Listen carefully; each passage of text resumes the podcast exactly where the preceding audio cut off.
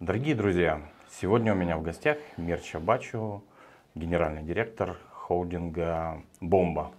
Мерча, здравствуйте, спасибо большое, что нашли да, время со мной встретиться. Я знаю, что вы постоянно в дороге, пытался, когда с вами договориться, вы были вначале в одной стране, а потом были в другой стране. Да, день добрый, да, спасибо, что пригласили, и мне очень приятно пообщаться с вами, поработать. Первый вопрос, который я хотел бы задать, это вопрос про истоки, потому что мы формируемся в детстве.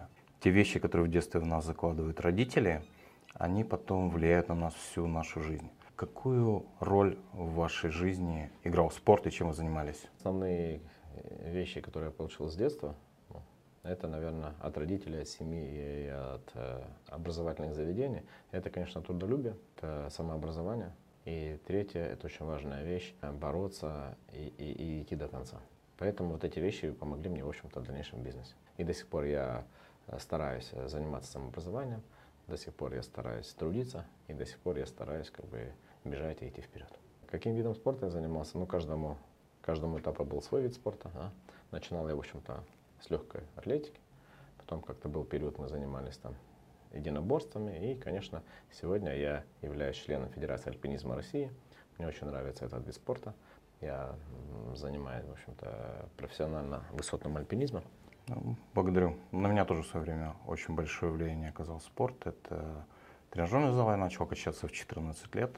У меня было интервью с Владимиром Смирновым, который начал заниматься, ходить в зал раньше меня в 13 лет. И, наверное, любовь такая философская всей моей жизни – это айкидо.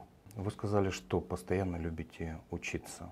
Да. И сейчас, как я понял, вы тоже ну, занимаетесь учитесь ну, на MBA. Да, в принципе, как бы есть там три этапа человека в жизни, в общем-то. Но говорят, что после 50 уже мало кто учится. Ну вот я нахожусь как бы на последнем этапе, да, я получаю академическое образование и учусь в одной из европейских бизнес-школ. Да, в общем, получаю образование ЕМБА. Да, это долгий такой путь в течение там, двух лет. Я должен освоить, в общем-то, какие-то азы, и это тоже будет моим вкладом в себя прежде всего. А те знания, которые вы получаете, вы их сразу же стараетесь внедрять? Ну, эти бизнесе? знания, которые я получаю, я стараюсь, ну, во-первых, запоминать, во-вторых, э, анализировать, и в-третьих, стараюсь, если есть возможность, внедрять. Почему? Потому что сегодня принцип простой, побеждает быстрый. Сегодня кто быстрый, тот и побеждает. Кто сегодня там какие-то другие используют принципы, это уже как бы там экономный, сильный. Сегодня, сегодня только быстрый побеждает. Поэтому, конечно, это позволяет мне быстро внедрять какие-то вещи, касающиеся новаторства, какие-то вещи, касаются, касающиеся повышения эффективности. Это мы все внедряем, конечно. А сколько вообще нового узнаете, либо систематизируете уже полученный опыт? Какое соотношение? Ну, многие вещи, в общем-то, я э, дошел там, опытным путем, жизненным путем. Бизнес-школа дает возможность систематизировать мои знания и убедиться саму, что я иду правильно. Объем знаний, ну, довольно-таки большой. Почему? Потому что у меня действительно образовался какой-то такой дефицит этих знаний, и я рад, что, в общем-то, я их получаю. Это мне действительно позволяет бежать. Сколько вам сейчас лет? Будет 50. 50. Мне 47, мы практически ровесники. А я помню, когда учился в техникуме, это было время, когда очень большим соблазном был криминал. В качельный зал, куда я ходил, я занимался во Львове в кинотехникуме. Там фактически каждую неделю появлялись траурные рамки кого-то из братвы. Нас, молодых спортсменов, всегда пытались привлечь какие-то бригады. Там, и я всегда от этого успешно отбивался. А какие соблазны в 90-е были у вас и что помогало не пойти на какой-то такой путь? Соблазны, наверное, начались с 85 -го года, тогда уже было очень четкое понимание, там, кооперативное движение, то есть жизнь чуть уже по-другому, уже появляется стали там такие продукты, которые, в общем-то, в Советском Союзе были интересны. Кроссовки, жвачки и прочее, прочее, прочее. Джинсы. Да, да, а уже как-то, в общем-то, в 90-м году, в 90-м году как бы учился, но одновременно я работал. То тогда вся страна жила в таких историях, как, как бригада, как, как криминал. Это все было смешано, начиная от низов, заканчивая верхушками нашей власти. И поэтому нельзя как было, нельзя отделять тот период власть, криминал и бизнесмен. Тогда было все смешно. Я смотрел ваши некоторые другие интервью, знаю, что вы говорите о том, что предприниматель, бизнесмен для государства находится в зоне безопасности до тех пор, пока он не начинает заниматься политикой. Я так понимаю, что вы не планируете входить в политику и заниматься строго бизнесом? Меня интересует, в общем-то, бизнес. Меня интересует бизнес-среда, меня интересует инновации в бизнесе. В нашей стране крупный бизнес всегда зависит от политиков в той или иной мере, потому что когда приходят политики, всегда есть какие-то интересы. Как за вот эти годы, которые вы занимаетесь бизнесом, при том, что вы одна из самых крупных компаний, реально, удавалось договариваться, не сохранять свою независимость? Ну, в общем-то, мой принцип не лезть э, в политику, в общем-то, позволял мне чуть-чуть идти рядом, и это никак не мешало процессу. Просто когда у тебя белый бизнес, тебе намного легче, проще как бы общаться, разговаривать. Ну, сложно было переходить к белому бизнесу? Потому что вначале всегда, никогда говорят, человека не спрашивают, как он заработал uh-huh. первый миллион. По-моему, первый миллион вы заработали в 30 лет. Uh-huh. Сложно было, скажем так, переходить к вот этой цивилизованной Нет. части. Сложно было то, что ты понимал внутренне, что тебе нужно было переходить, да, а, а часть э, там конкуренции оставалась еще, то есть как бы в серых схемах. И вот это доставляло нам некий такой э, экономический дискомфорт. Но я, в общем-то, эволюционно понимал, что рано или поздно все, у всех будет белые схемы, и бизнес приобретет цивилизованные рамки. Общем, такая вещь. Ну и так оно и получилось. Сегодня, благодаря дигитализации государства, благодаря там, косвенным каким-то вопросам, в общем-то, сегодня большинство компаний, в общем-то, легально работают, э, опубликовывают свою статистику, и это позволяет как-то там понимать, что такое отрасль или что такое бизнес. Вам комфортно работать в таком белом поле? Ну, конечно, да. Конечно, почему? Потому что э, ты можешь планировать затраты, ты можешь планировать там какие-то проекты, и когда ты можешь планировать для бизнеса, это самое главное. Когда э, все эти вещи выходят из-под контроля, для бизнеса это самое страшное. Я так предполагаю, что когда все эти вещи были не под контролем, где-то угу. в самом начале, скорее всего, сталкивались с каким-то этапом, периодами воровства. Как расставались с теми, кого ловили? Ну, расставались по-разному. То есть, как бы это такие, э, я думаю, что такие периоды все проходили, в общем-то, ну, по-разному, конечно. С кем-то хорошо, с кем-то там по-другому, с кем-то ну, не очень, с кем-то через суды, с кем-то, в общем-то, ну, по-разные были периоды. Но, в общем-то, я думаю, это было у всех. Просто, э, как говорят, э, там, есть там семь способов украсть деньги. Да?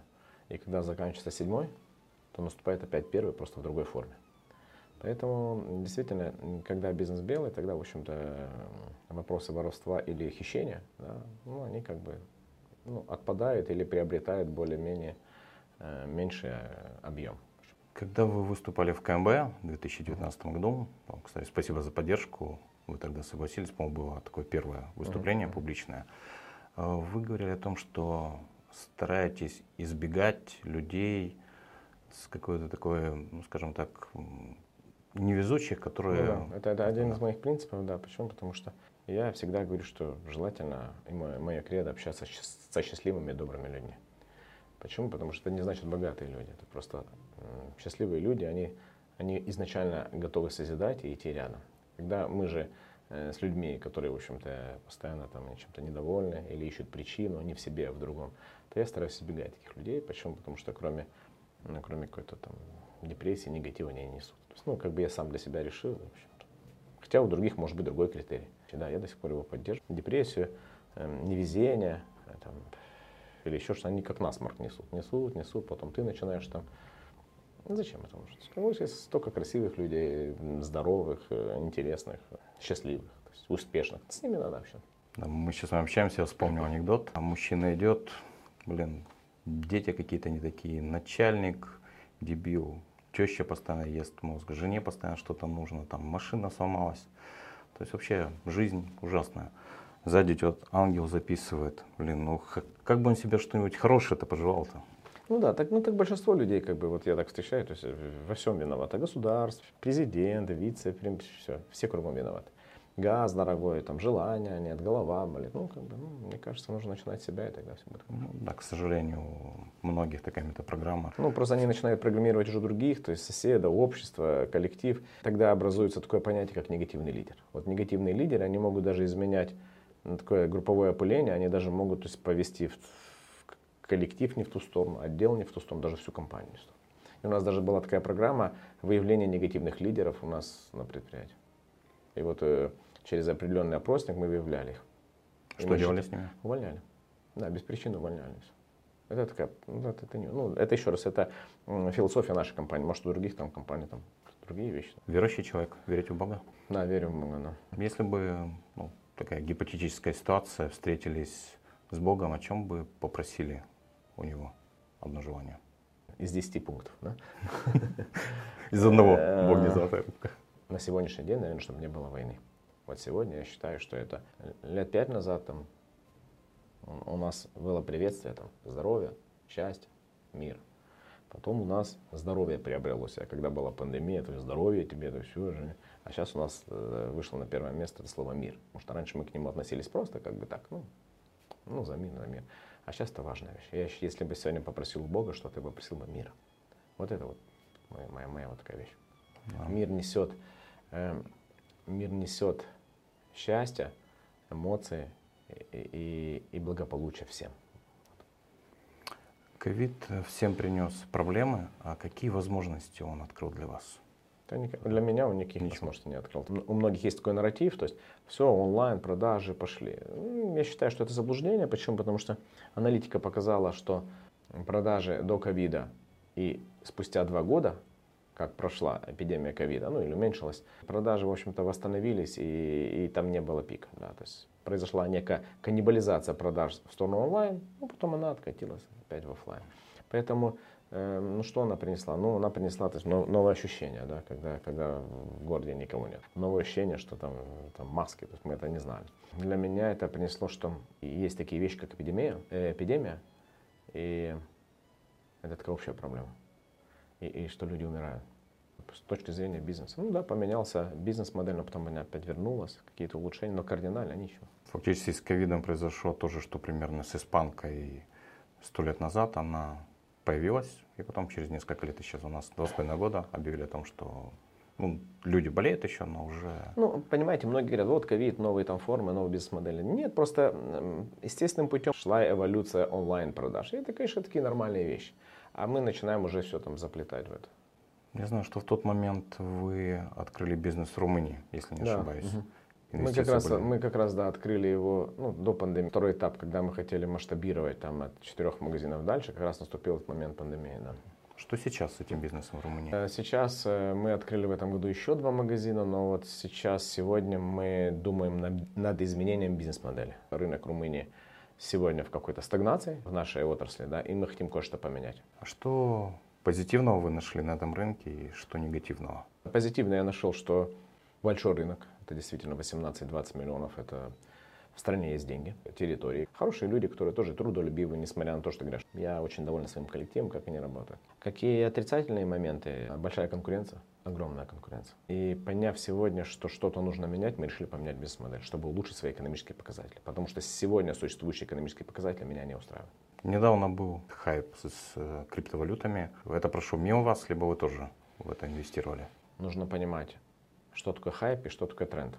До сих пор не знаю, криптовалюта это хайп или это тренд. Наверное, это тренд. С биткоинами, в общем-то, мы долго анализировали эту ситуацию, но пока мы решили часть полученной там чистой прибыли в год инвестировать в ценные бумаги и в криптовалюту, то есть мы даже у нас был план по инвестированию, то, в общем-то, помню, биткоин был 57 и стал как-то там 27, 25, и я понял, сказать, стоп. Вот как раз тот такой момент, когда вот мы расписали бизнес-план, мы то есть как бы все это разложили, какую часть чистой прибыли инвестировать, как инвестировать, какие ценные бумаги. А с ценными бумагами? А то же Пошли. самое, там же они же попадали все вместе. Как раз мы, когда задумались над э, историей инвестировать, как раз они все были в пике. И я тогда сказал, наверное, это не мое. Э, Тестировали для себя лично искусственный интеллект? Но сегодня у нас проходит вообще обучение это в компании. Что сегодня искусственный интеллект? Это тренд или хайп? Я считаю, что это тренд. Более того, я считаю, что искусственный интеллект, эта тема работает давно. Просто нам сейчас ее там преподносят с точки зрения, как там чат GPT. На самом деле, искусственный интеллект давно используется на конвейерных сборках, где, в общем-то, показывают, на различных ОТК, отдел технического контроля, где тоже это тоже искусственный интеллект. Влево, вправо, вправо, влево, такие вещи. Это же тоже часть искусственного интеллекта. Просто мы смотрим на искусственный интеллект полностью, да, а вы смотрите как на GPT или на Journal, или там Кандинский, или еще что-то. Я смотрю, что это такая серьезная вещь, и она будет очень сильно развиваться. Так как вы сказали, что происходит обучение в компании, то, соответственно, вы Да. планируете использовать очень мы, ну, серьезно. э, мы ее используем уже сегодня. Мы уже сегодня используем. А в э, чем? Ой, там прикольно все. То есть, ну, во-первых, как бы у меня в этом году у нас есть там моя ось развития или развития компании, это там полная дигитализация. Мы хотим вообще дигитализировать все, все что только можно, чтобы избавиться от этих бумаг. И это, в общем, это наша цель номер один искусственный интеллект в области то есть, ну, потребительских вещей, там чат GPT, Midjourney или этот, как его, Kandinsky, это все упрощает многие вещи, но чтобы правильно работать с ним, его нужно изучить, правильно задавать вопросы, правильно. ну, очень много есть пунктов, чтобы получить хорошую производительность от этого искусственного интеллекта. Поэтому все, всему нужно учиться. Поэтому мы сегодня проходим обучение, как работать с искусственным интеллектом. Сколько часов в день вы работаете и дней в неделю? Ну, я всегда работаю по субботам. Да, я знаю. Да, потому, потому что... что я считаю, я же всегда говорю, что по субботам я работаю, потому что в этот день евреи отдыхают, и это единственный шанс подзаработать чуть денег. Понятно, что рабочий день заканчивается где-то 7, пол восьмего, 8, но как бы еще дорабатываю дома какие-то моменты до часов 10, до 11, mm-hmm. где-то так. То есть минимум часов 12-14 дней? Да, совершенно верно, да. То есть, ну, как бы утро же начинается уже со звонков. Удается при таком графике уделять внимание сыну, да. воспитанию? Делаю вид, что уделяю, на самом деле не удается. Воскресенье? Я в воскресенье делаю вид и стараюсь провести время семье. А какие коррект. принципы стараетесь дать своему сыну? Трудолюбие, честность и оставаться человеком. Вот эти, эти вещи могут сделать тебя счастливым. Вот именно вот так. Трудолюбие, честность.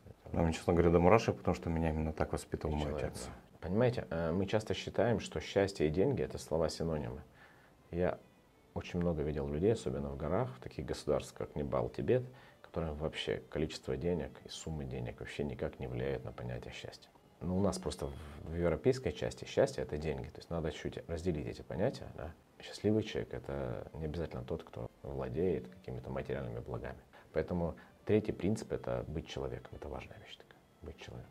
Вы знаете, я недавно познакомился, мои друзья привозили сюда, в Молдову, монаха, по-моему, Кришнаит, если не ошибаюсь.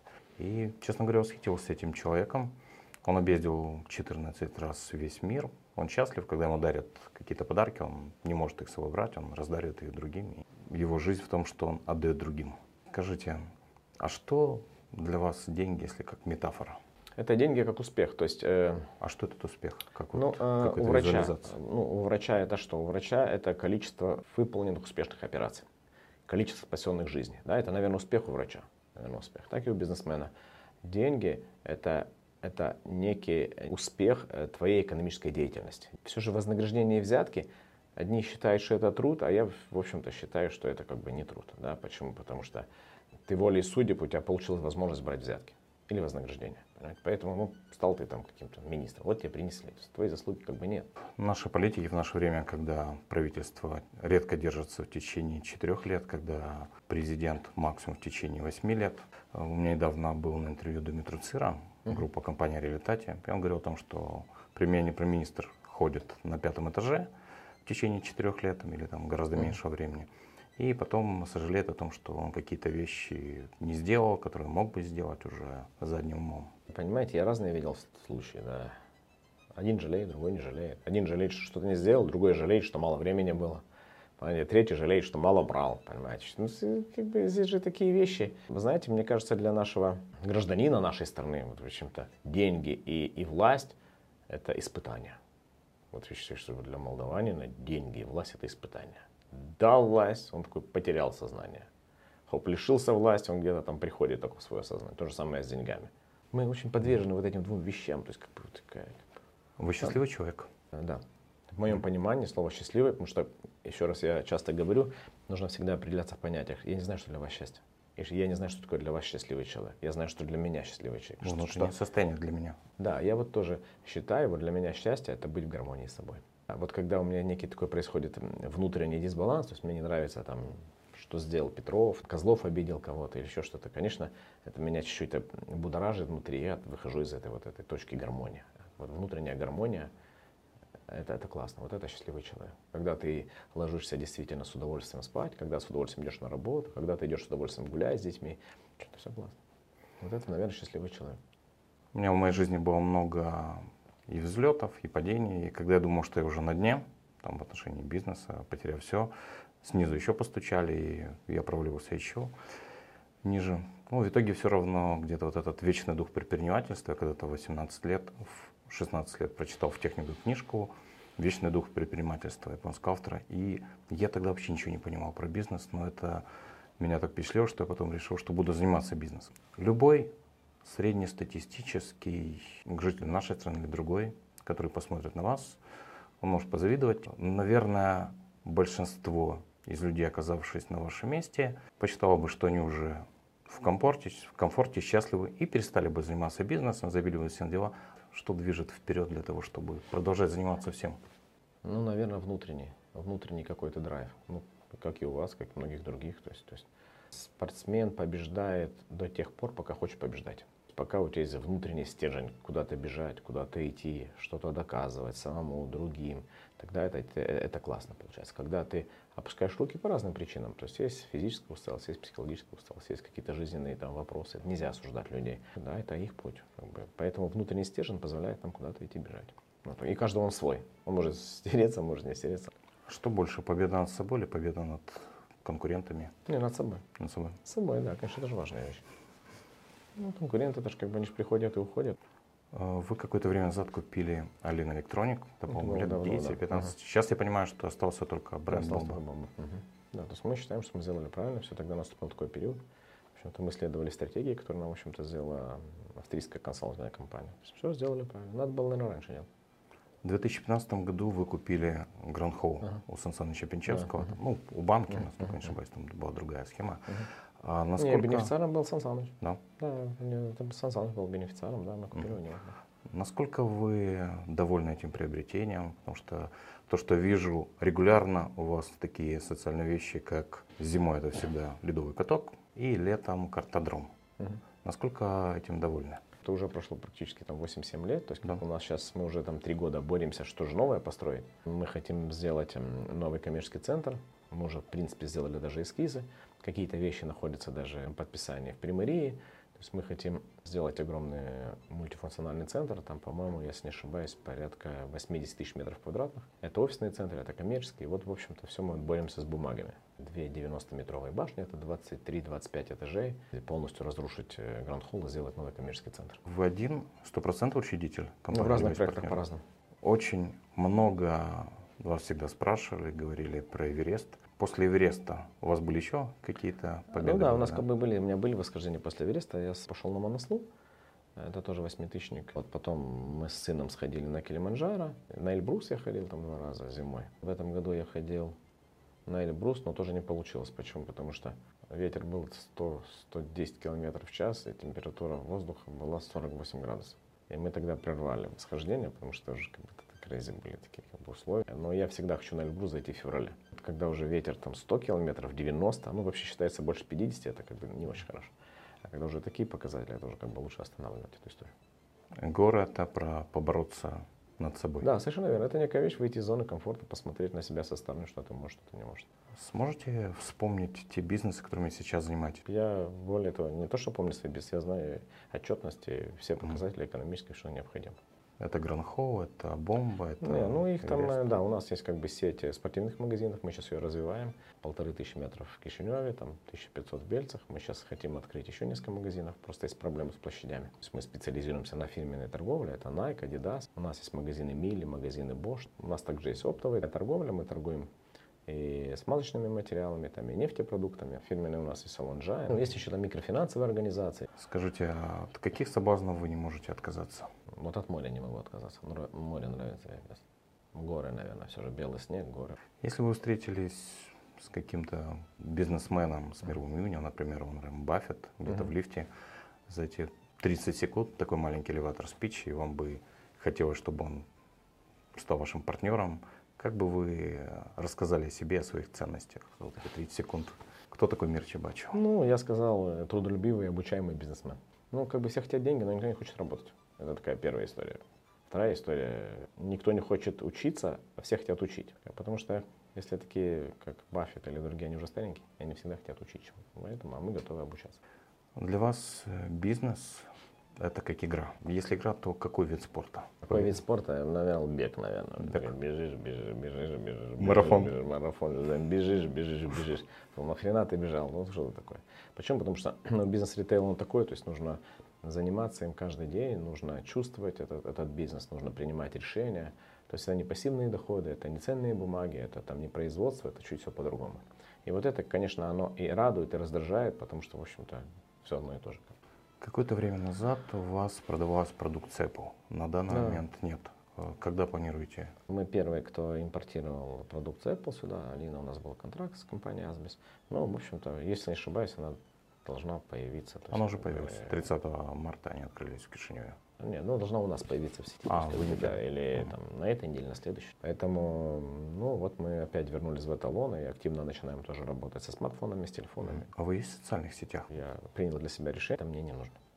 А что для вас телефон? Имейл, мессенджеры, общение, поздравления, планер, наверное, это уже сегодня и работа. Коммуникации да, и это воронка, Да, совершенно верно. Ну, не только коммуникация, это, это бизнес, я, я работаю в нем, я не только коммуницирую, как с точки зрения ответа, я смотрю отчеты, я работаю. Это как бы маленький компьютер, который стоит постоянно. Ну, не пропадаете ни в ТикТоке, ни в ну, Фейсбуке? Нет, ну, как зачем? А где пропадаете?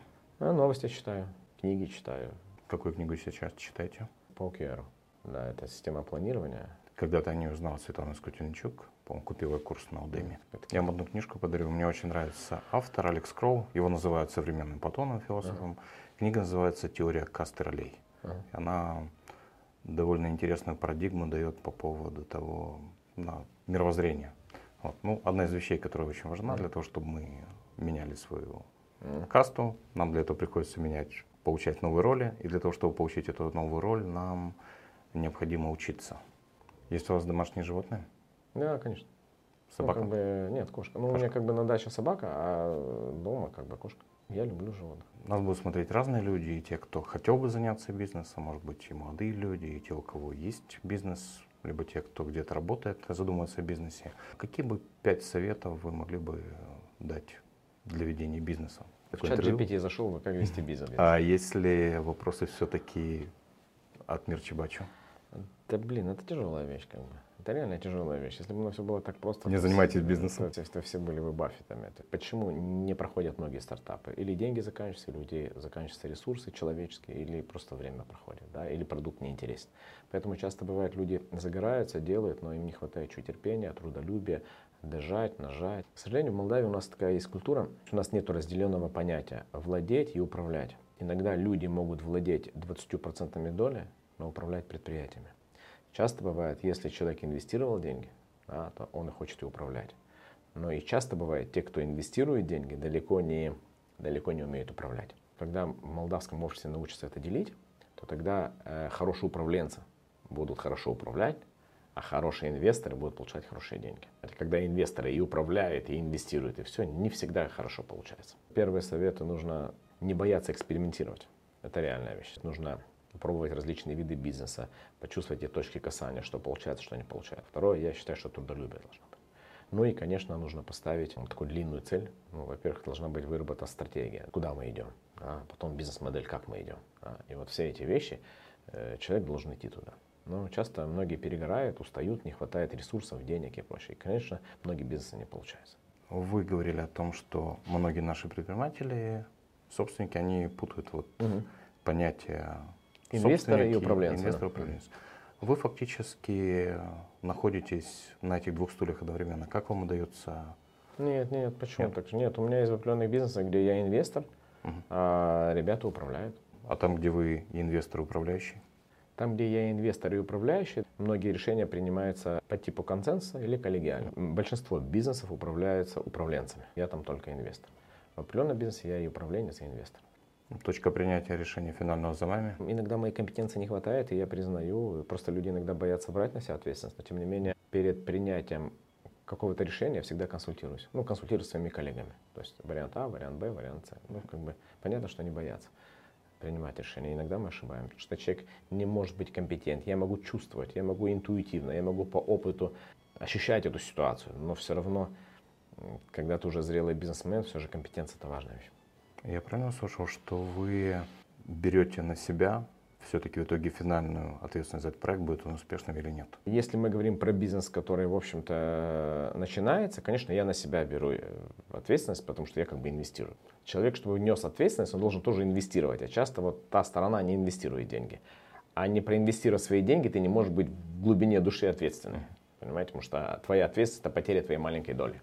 Я затронул тему со службы безопасности. Насколько, когда она появилась у вас, и насколько она является таким одним из центральных? Дело в том, что в коммерческом центре они по-любому должны быть, да, почему? Потому что мы несем ответственность за людей, которые там работают, людей, которые приходят. Разные бывали случаи на парковках и, и в центрах, э, важно. И они, да, они несут нашу безопасность. Потому что, ну, в общем-то, безопасность не только те люди, которые ходят по центру, но есть еще и другая безопасность, есть и коммерческая безопасность, и экономическая безопасность. Это какое-то такое средство, ну, это часть, это часть нашей жизни.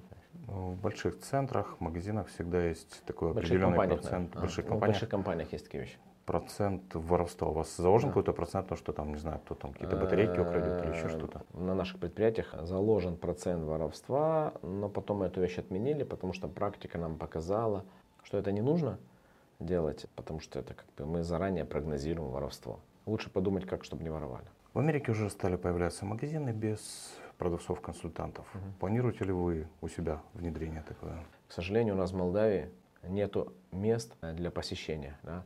У нас нет, в принципе, там музеев, у нас нету каких-то вещей, чтобы люди в выходной день или в обычный день где-то отдыхали. Посещение музеев, библиотек, каких-то праздников, каких-то мероприятий, театров и прочее, прочее. И поэтому э, данное исследование ТНС показывает, что люди у нас как развлечение, это у них магазины. И вот они ходят по магазинам, это часть развлечений нашего народа. И поэтому, когда мы хотим убрать людей с магазинов, то это не правда. Человек должен поговорить, обсудить, вот это потрогать, вот это часть, часть нашего общества. Ну, как, в общем-то, и, ара, и арабский мир, да, то есть им нужно поговорить, поторговаться. Я не думаю, что вот в тех странах будет работать магазины без продавца. Потому что торговля для многих э, стран это, это часть жизни, а не торговцы. Хорошо, Мирчик, благодарю. Это было Спасибо. очень круто. Спасибо большое. Спасибо. Спасибо.